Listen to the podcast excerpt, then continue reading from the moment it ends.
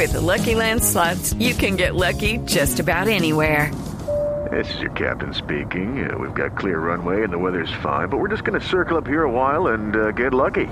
No, no, nothing like that. It's just these cash prizes add up quick. So I suggest you sit back, keep your tray table upright, and start getting lucky.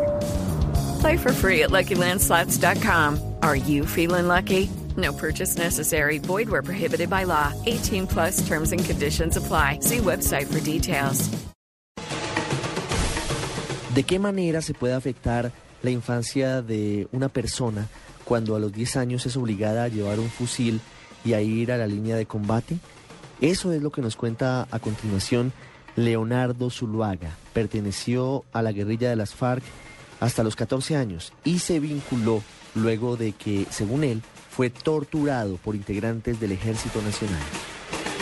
Mi nombre es Leonardo Zuluaga, soy el menor de tres hermanos, eh, nací en el Líbano, Tolima, en el año 1990. Mis padres divorcian cuando tenía cuatro años de edad. Nos trasladamos hacia el municipio de Villarrica, Tolima. Allí iniciamos una vida normal en el campo. Las FARC, el 16 de noviembre, más o menos en el año 98, se toman el municipio. Nos vemos obligados a desplazarnos hacia el municipio de Gigante en el departamento del Huila y unos 15 días más las FARC se toma también este municipio. Cuando uno la escuela y comienzo a trabajar la vida agrícola, nos vamos el corregimiento de Vega Larga en el mismo departamento del Huila, una región hermosa, pero también donde predominaba las FARC. Después de cerca casi un año estar viviendo allí, sufro una tortura por parte de unos militares que hicieron una operación en esta zona. Nos torturaron. En el caso personal, me partieron o me fracturaron algunos dedos de la mano derecha, me enterraron agujas en los testículos, nos metían la cabeza en bolsas plásticas, nos daban culatazos con el fusil, que para que les dijéramos dónde estaba la guerrilla.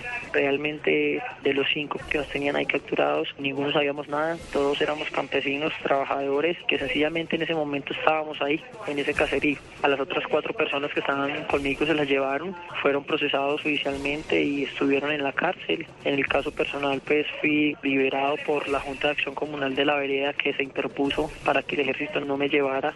Luego de esto comienzo a generar un resentimiento a todo lo que fuera militar. Comencé a, buscar a las FARC, a, los guerrilleros cuando los veía pasar a hablar con ellos. Y pues dos meses más tarde de, la tortura me vinculó al grupo armado como miliciano clandestino y luego de un tiempo comencé a, a compenetrarme más en la organización y llegué a meterme a las milicias bolivarianas y a desarrollar diferentes actividades pues que, que eran como el diario vivir de la organización, el tema del cobro de impuestos, de la seguridad de zona, operaciones militares, ataques a patrullas, hostigamientos a los pueblos, a los caseríos. Bueno, como toda la labor militar en el desarrollo del grupo armado, pues viví varios episodios como en una ocasión nos mandaron a matar a un amigo mío, ese día le dije que se volara, no se quiso volar, luego mandaron otros compañeros y lo asesinaron ese día. Lo más normal era que uno en un combate estuviera cerca de la muerte o que se viera en ocasiones atrapado por, por el enemigo en ese entonces.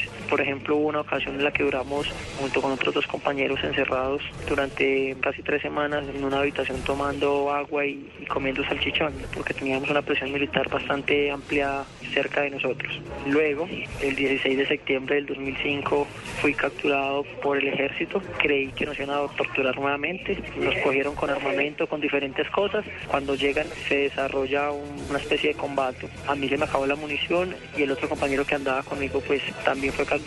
Fuimos trasladados al batallón y inicia todo el proceso judicial. Nos procesan a los dos. Él va para la cárcel de adultos. A mí me envían a, al centro de corrección de menores en Eiva. Luego de estar un tiempo allí, el fallo del juzgado de menores fue que tenía que pasar a tutela del ICBF, donde comienzan a restituirme mis derechos como niño y comencé a estudiar nuevamente la primaria, ya terminé la tecnología en administración judicial. Hoy en día vivo con mi esposa, con mi hijo, trabajo en una fundación, trabajo con la alcaldía del municipio, de la ciudad en la que vivo, trabajo en una emisora. Entonces ha sido un proceso chévere, bonito, a pesar de las dificultades, a pesar de todas las vivencias que se tuvieron que superar en ese entonces.